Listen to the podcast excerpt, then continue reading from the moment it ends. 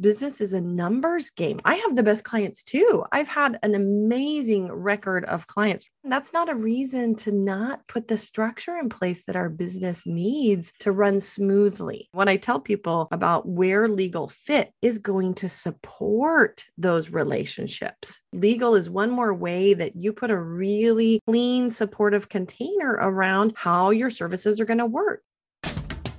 My name is Samantha Riley, and this is the podcast for coaches, course creators, and experts who want to grow their influence, income, and impact to take their coaching business to a million dollars and beyond. We're going to share the latest business growth, marketing, and leadership strategies, as well as discussing how you can use your human design to create success in business and life, inside and out create the influence, income, and impact you need to build your business so you can create your ideal lifestyle. It's time to make a difference and scale up. This is the Influence by Design podcast. Welcome to today's episode of Influence by Design.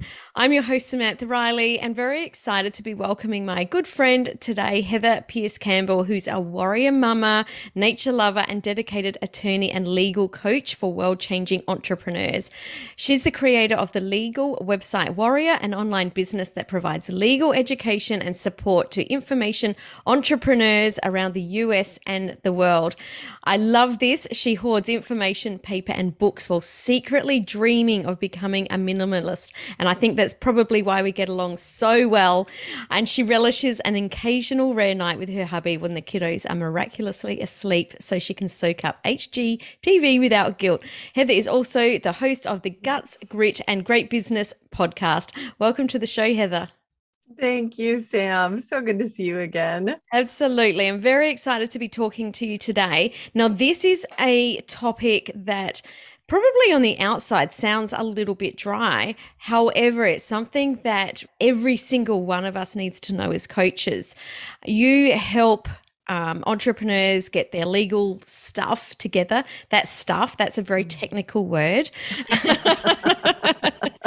Why don't you start off by sharing a little bit about how you came to be working with online entrepreneurs? Because I've personally found that there is a lot of difficulty in getting the right help in this area.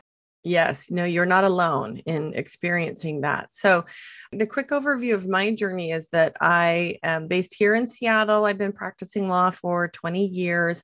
It was about 10 years in that I, and I've always been I tell people I've always been a bit of an outsider, even within the law. I, I don't have any other legal people in my family. I didn't know any attorneys. It was really law the the law career for me ended up being a continuation of essentially my business learning my business degrees and i wanted more education that i could combine with business but i didn't want to go get an mba mm-hmm. anyways for a variety of reasons law was a natural fit and so even when i graduated law school like i i had a very atypical path and it meant that even you know 10 years into my career i was looking at ways that I could do things differently. The, the traditional legal system really drastically underserves certain segments of the marketplace. Mm-hmm. One of those segments being small businesses, and especially small businesses that don't even rate on the scale of typical small businesses, right? There's a whole segment of small businesses that are small businesses that all of the small business business books are written for most of the people that i support are not building even that kind of a business mm-hmm. right?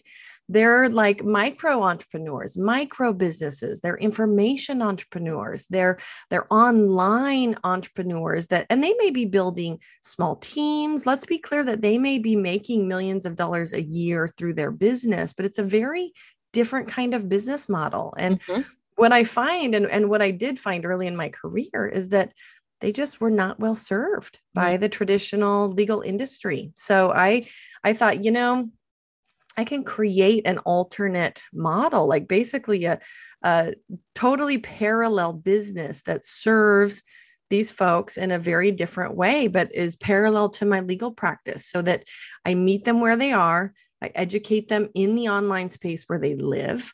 I educate them first so that they're making better decisions for their business, including legal decisions, which a lot of mm-hmm. people, like you said, that legal stuff, people, oh, they want to ignore. It's like going to the auto mechanic or the dentist, right? Most people mm. put it off for as long as possible. We're not doing that straight off the bat. right. So, why do you find that people hold off from getting this kind of legal support? Mm, all the reasons. The list is long, right? So, what I've heard from people over the years is, you know, I, first of all, the starting point is that the mindset is that they're small enough not to really matter when it comes mm-hmm. to legal stuff. So that's one of the things that keeps them out of legal marketplaces. A lot of folks in this area of business think like, well, you know i'm not i'm not doing all of these big business things. Like i don't have legal needs. Like i don't really need to look in that box right? So they keep themselves from even looking in the the legal box if you will because i think they're afraid it's going to be pandora's box. Like mm-hmm. what if i have to do all of this stuff from a legal perspective and i just don't have the budget or whatever? So one is that they minimize from a mindset perspective they generally minimize their business and where they fit in the world. I have to remind people all the time in the US, and I work with people around the world, but a lot of them, their businesses are reaching into the US. 99 0.9% of all businesses in the US are small businesses. Mm-hmm. From a mm-hmm. numbers perspective, mm-hmm. we are the marketplace. Yeah. We are the marketplace. Yeah. Right. A small business is any business that makes less than $3 million per year. It's virtually wow. all of my clients, except for a small subset. So, one, small businesses tend to minimize, and especially this type of business in the online space. And then two, they think, like, oh, my liability is not that great, right? How many folks are running an office from home or a small business from home, or especially now in the pandemic, right? Yeah. They're not, they're not like doing, everyone, right? They're not as actively engaged in the world or running live events or having a brick and mortar location. So they think, like, oh, I just don't have any risk. I don't need to do this stuff. I've also heard, like, oh, if a problem comes up, then I'll deal with it. Right. So it's kind of like I'm just not going to mm-hmm. look at it until later and I'm forced to. Mm-hmm. How many people have done that with their health or something mm-hmm. else, mm-hmm. you know? Mm-hmm. So that's kind of human nature.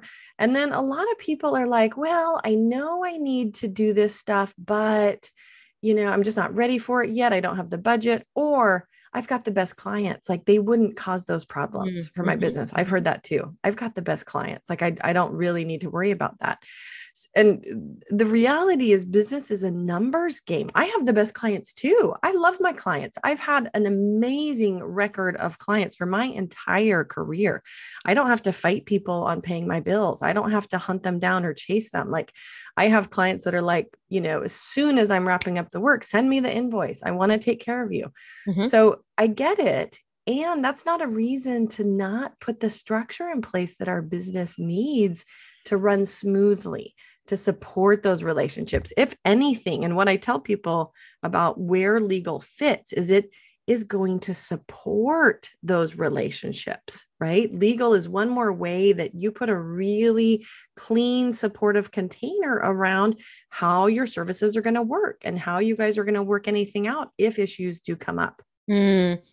Can we talk about the kinds of, I guess, I can't even think of the word contracts, documents, mm-hmm. help me mm-hmm. out here, that coaches totally. need to start with, some of the things that they really need to look at right from the beginning. Yeah, such a great question. So, um, the word you might have been looking for, what I call it, because it does go across a variety of areas. I just call them legal supports, right? And they they fall in different buckets. So I have a framework that I teach, and we can quickly do an overview of the mm-hmm, buckets. Mm-hmm. That way, your people can be thinking about their own business in terms of this mini map. Mm-hmm. Bucket one is legal structure, setting mm-hmm. up a proper legal entity, right? So if you're in the US, then I'm talking about entities like a C corporation, an LLC.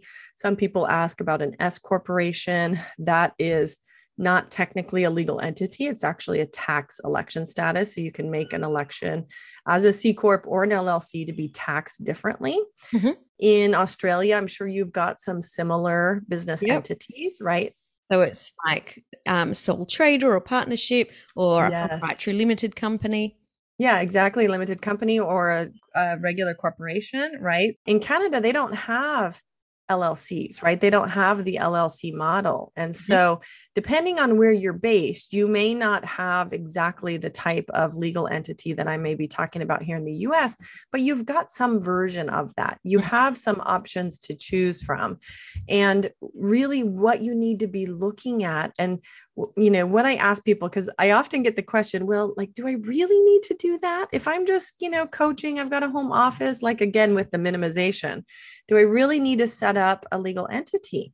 Well, in the States, and I know that the same is true in Canada and other places that have, you know, similar uh, legal approaches, the only way to separate out your business liability, which means any liability you create through your work, from your personal assets, is to have a legal entity in place.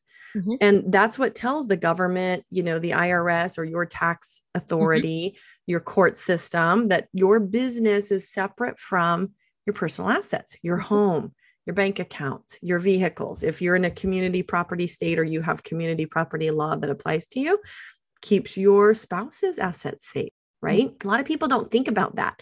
And I have to harp on this a lot because 60% of small businesses in the US are sole proprietors. So, in mm-hmm. your language, sole traders, right? Mm-hmm. There's no legal entity protecting their work. Mm. surrounding that liability. And people just don't understand how much liability there really is. Mm. So I mm. do a lot of educating on, on that point as well. But that's bucket number one is looking mm-hmm. at how serious are you about your business? Do you have personal assets in your life? If the answer is yes, I want you to be looking long and hard at, at setting up a legal entity right now. mm, 100%. I could not agree more. And um, the other thing that it does, kind of the bonus thing that happens when people do this, is their mindset shifts. It's a little bit the difference between like dipping your toe in the water and like fully mm. committing to something, going to the effort of licensing with your state or your province or your local, you know, your local government, whatever it takes to set up your business, um, paying the licensing fees, like doing everything properly you relate to your business differently. Mm-hmm. You show up to your business differently. You show up to your clients differently.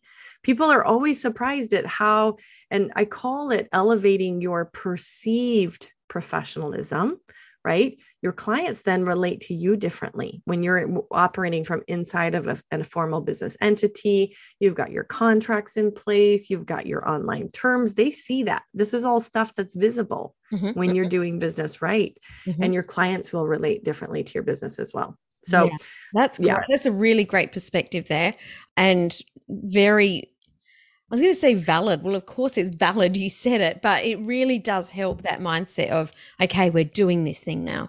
Mm-hmm, absolutely. Yeah. yeah. So the legal entity is bucket one. Bucket two, the second legal supports, and this is a big bucket. I spend a lot of time with my clients here business contracts. Mm-hmm. So, the quick overview of this bucket is you should have a business contract or a contract in place for every exchange of value through your business, right? So, what is an exchange of value? Um, delivering client services is an exchange of value. Uh, bringing on an independent contractor to support you with some of the inside work in your business, that's an exchange of value. Mm-hmm. Setting up an affiliate program exchange of value, right? Establishing a joint venture or a collaboration, exchange of value, publishing information and expertise online, exchange of value, right? The document you have in place for that are your online website terms and conditions.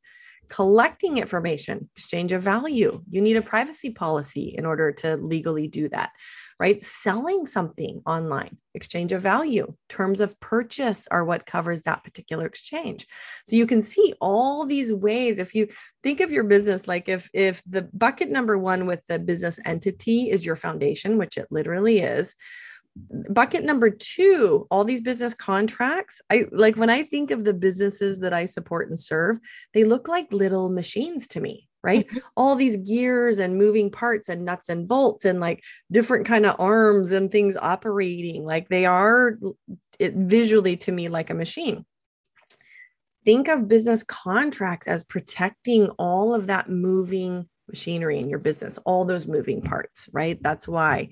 Any exchange of value moving part you need a contract in place to protect that third bucket, and we could, by the way, in any of these buckets, we could go very deep. Mm-hmm. I'm sure. I, I, won't. I won't. We're just touching on them because conceptually, I want people to understand where they are on the map, where they mm-hmm. can look.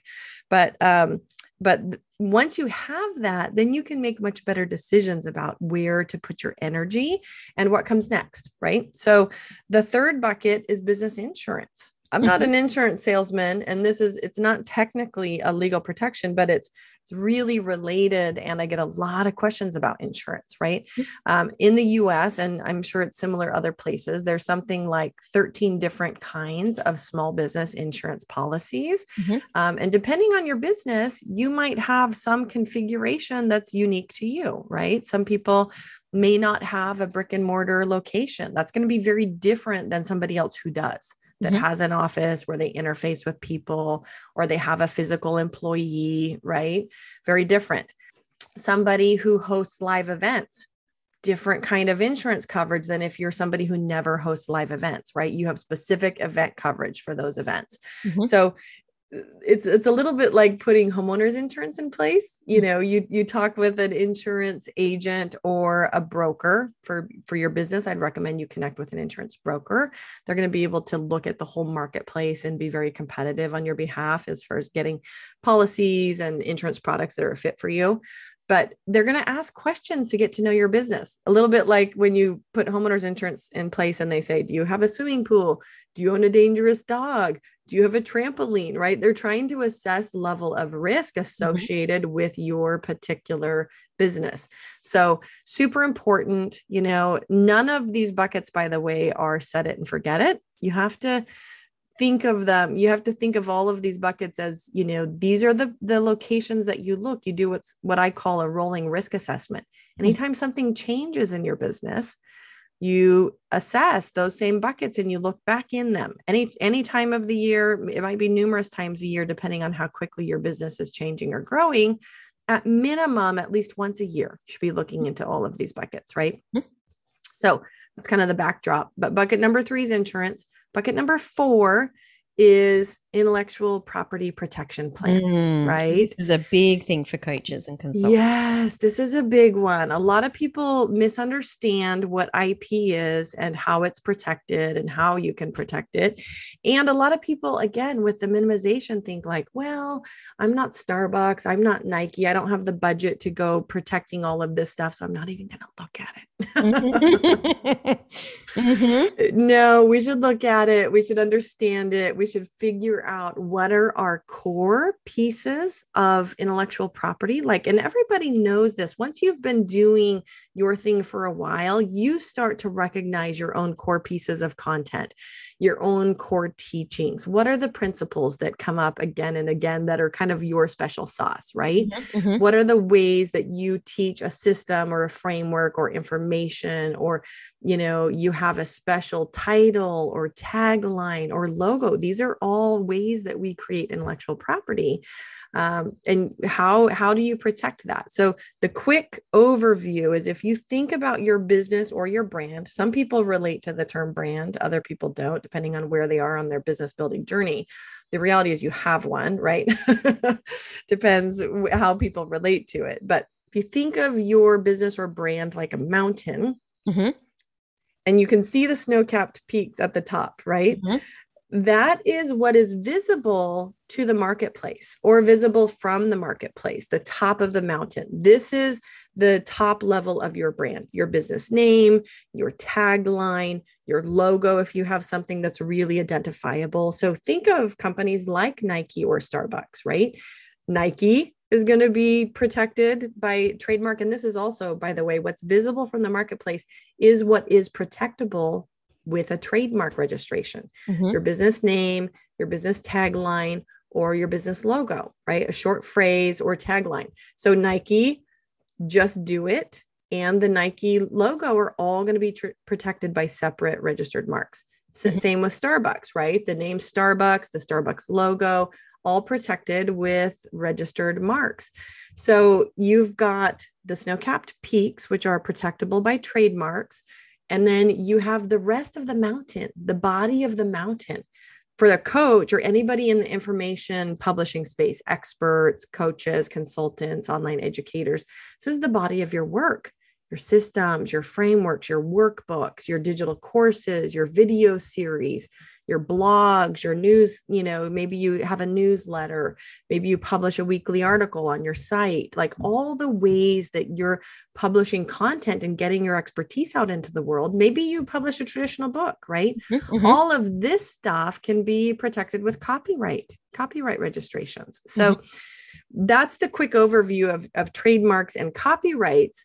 And understand the other way we protect information and intellectual property in our businesses is through contracts, right? Bucket number two non disclosure agreements, right? Confidentiality clauses that are part of other agreements. So there are, are ways that we can keep trade secrets secrets. There are ways that we can keep proprietary information protected.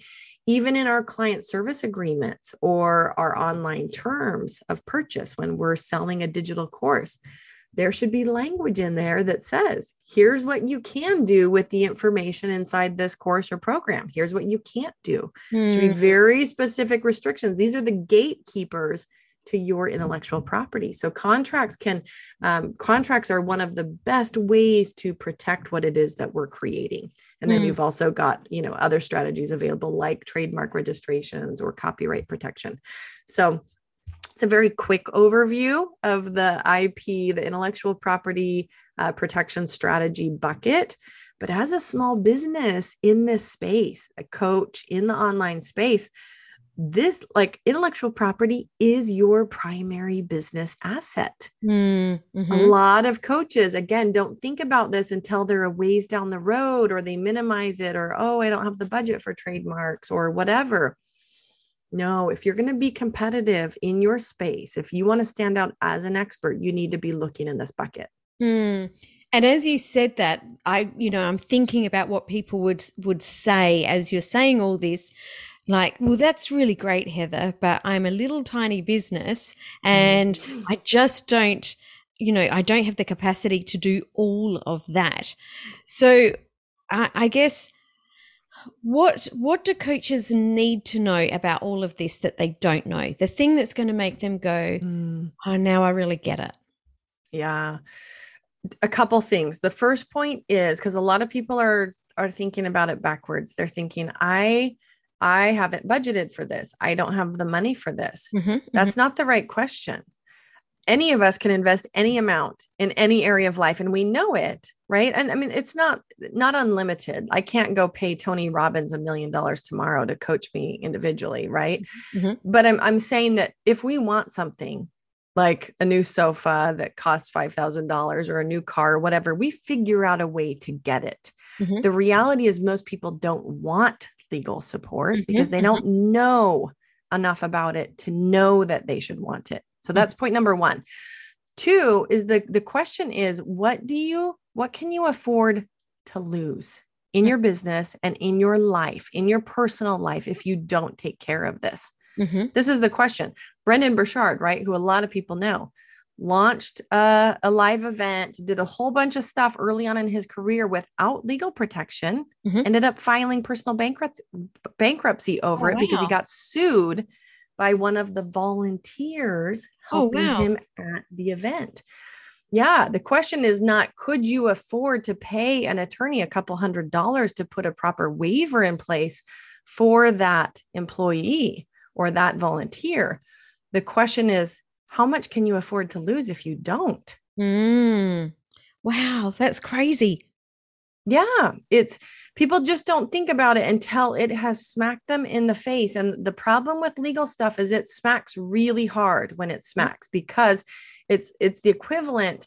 And I tell people this all the time: the online world of business is the wild west of business. Mm-hmm. Still, mm-hmm. people can say crazy things. They can throw up a website. They can quote unquote be in business and have no idea from a legal perspective what it means to be there. Mm-hmm, mm-hmm. It's the equivalent of driving down the freeway at 70 miles an hour and not knowing there's a speed limit.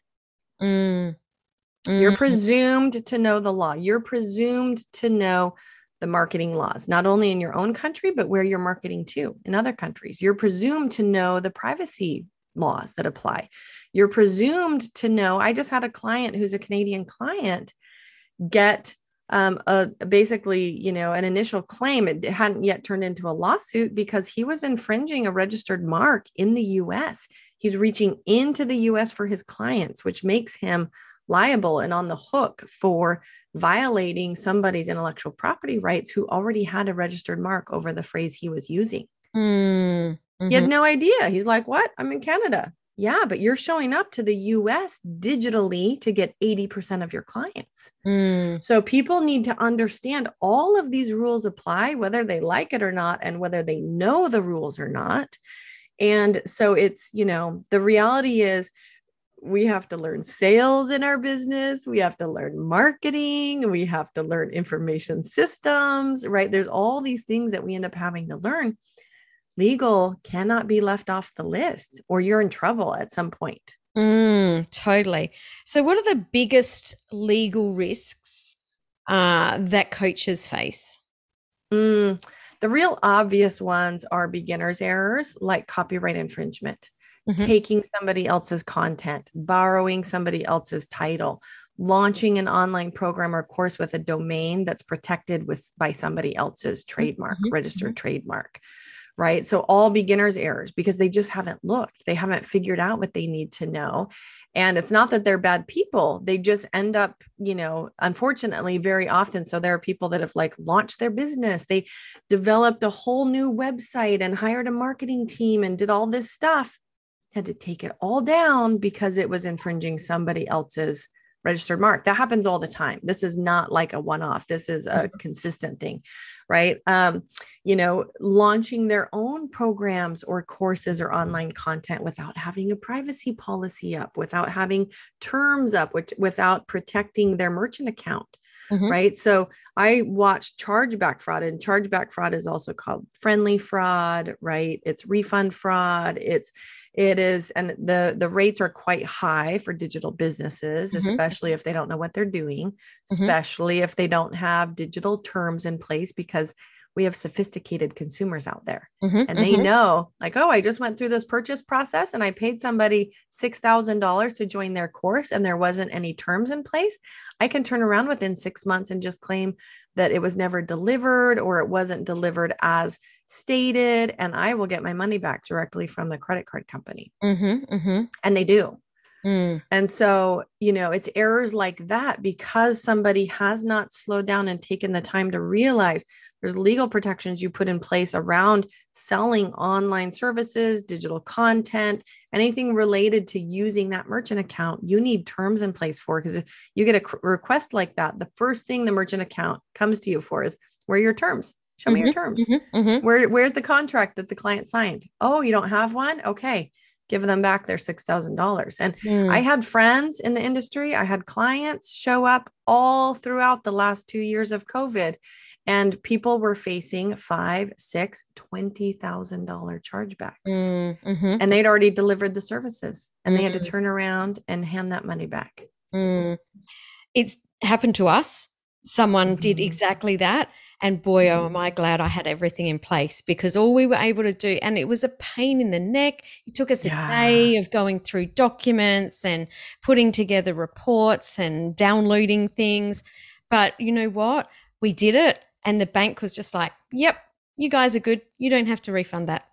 That's so right. you had your ducks in a row. Uh huh. Definitely, definitely recommend getting your ducks in a row yeah. because, like you say, Heather, there are people out there that are not um, honest and that if and especially people that get angry that yeah. they can do you know that that's i guess when it really you know hits the fan it, well it's tough and you know i i try to help people feel better because the reality is most people at some point are going to encounter difficult clients, chargeback scenarios, something that goes wrong, right? Mm-hmm. mm-hmm. Business is a numbers game. The more you're in it, the more business that you do, the more likely you are to have something go wrong.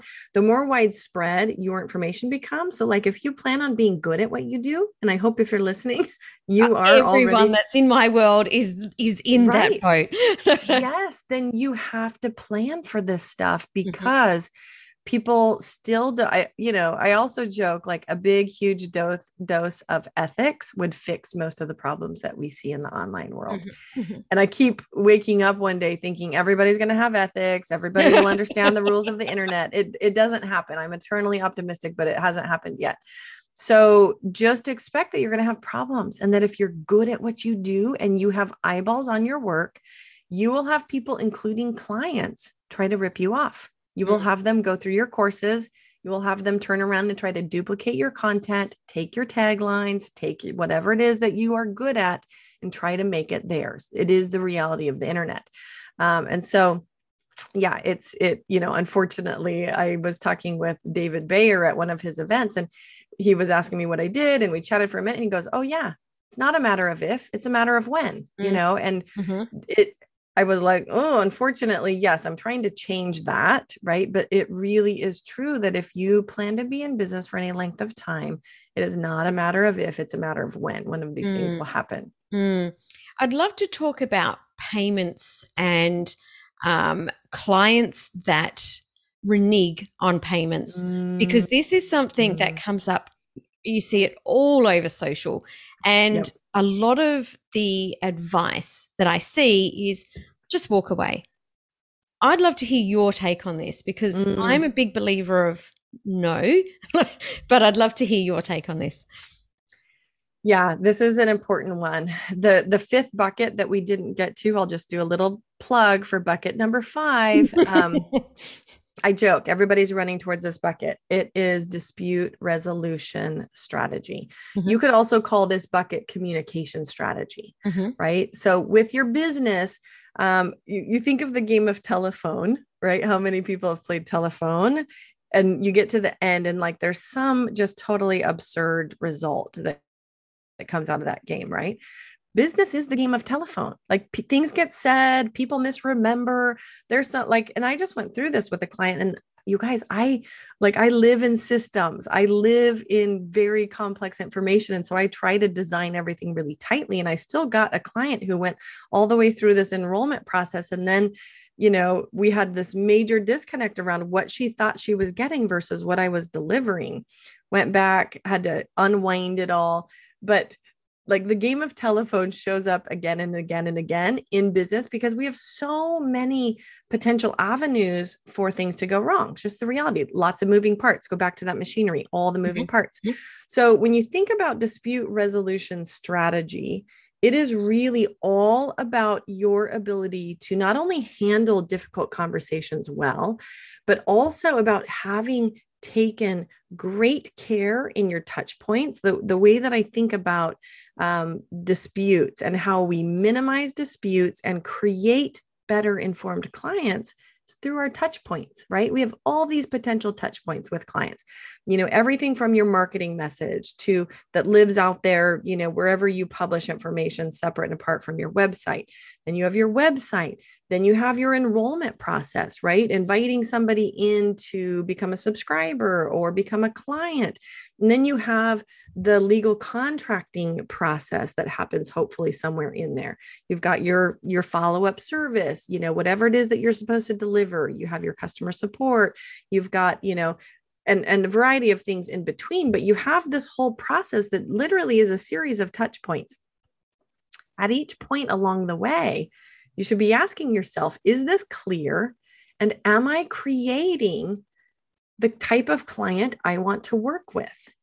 And this includes in your business policies. So to the to the point that you asked about refunds right? Because mm-hmm. everybody knows. Mm-hmm. you should have a clearly stated refund policy. You should have a clearly stated payment policy. This can be done wherever you publish your business policies and it should also be done very clearly in your legal documentation mm-hmm. right and the key to, to your legal documentation is getting what's called constructive notice and consent, right? Making sure that they see the terms, whether they're digital online terms or like a contract they sign through like DocuSign or HelloSign, mm-hmm, mm-hmm, right? Mm-hmm.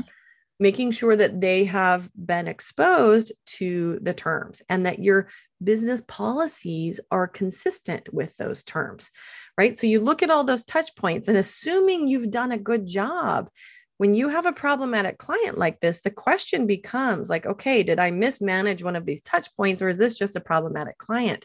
But if you've done things the right way, you have an opportunity to enforce your business boundaries, mm-hmm. right? To decide that, it, and, and it really, there's a couple things that I have people think about whenever they're facing a scenario like this, right? If it's somebody who has not done a great job of clarifying some of those other points, that might be where we look f- 1st mm-hmm, if mm-hmm. somebody's done a good job of making sure that's clear, I'm going to encourage them to enforce their business boundaries. Mm-hmm. Because, and we all know this, we have reputations in the marketplace. Are we clear in what we say? Are do we mean what we say? Do we follow up on what we say? And if you're somebody who, you know, just lets people off the hook left and right, this might be a lesson for you to learn in your mm business. I hate to put it in that way, but that will keep showing up for you until you deal with it. And mm that is mm. the reality of it. Yeah. I love that you shared that because I hear that just so often. Oh, you know, maybe it's just too hard and you don't want that energy or that bad juju in your business and you should just turn a blind eye. And I guess maybe because I've been in business for such a long time, I'm like, are you kidding me? No, just yeah. no. Yeah. yeah. So I, I love that. Yeah. Well, and it, you know, let's talk for, for just a minute around the practical details of what it means to follow up on that, mm-hmm, because mm-hmm. it that can be a complex thing in the world of online business. Let's pretend you've got a client around the world and it's a twenty thousand dollar engagement. Do you have to sue them in a foreign jurisdiction to get them to pay? If that's the answer, that may not be a great option for you, mm-hmm, right? Because mm-hmm, there are mm-hmm. real practical business costs associated with that. Mm-hmm. So the question then becomes moving forward do you change the way that you process payment in order to better respect your business boundaries? Do you work with clients that are only all in and they're going to pay you up front to work with you? I would encourage that you think about that and you mm. think about it in relation to your business model and the kind of client you want to attract to your business. Mm. You'll, you'll get a different client that's looking for the cheapest payment plan possible than if you say, look, I want only committed clients and you're going to pay me up front to start this service. Mm, mm, love this so much. Heather, I know that you've got a legal basics bootcamp that you mm. share. Can you tell us a little bit about that? Because I think this is super valuable for people that are listening. Oh, thank you. Yes, I love my little legal basics boot camp. It's like a mini boot camp. I made it super short. It's like a five minute video each day for five days. It's going to walk people through the framework that we just quickly skimmed through. And let's be clear, most people need to hear this multiple times. Even mm-hmm. though I tried to simplify it as much as possible, I find that people will show up and go through that boot camp again and again because they take something away the first time they go through it and then they're in a different point in business and the second time they take something else away right it is a, it is a map and it is a process you don't have to do all of this stuff at once but you do need to know where you're at on the map and you need to be planning for the next steps just like any other strategic business planning right so that's the benefit of having a resource like this is you can keep going back looking in the buckets being like okay i've handled this now what should I look at next? Mm-hmm. Right. And then, so it's a quick little video series. You'll get email prompts, and then there's some additional resources that are listed inside of the boot camp. Love that. And where can people go to get that, Heather? Yeah, absolutely. So the link is just uh, my website, legalwebsitewarrior.com forward slash legal basics. Beautiful. And of course, we'll put that in the show notes as always. So you can just head over to influencebydesignpodcast.com and the link will be there so you can go and grab your legal basics bootcamp.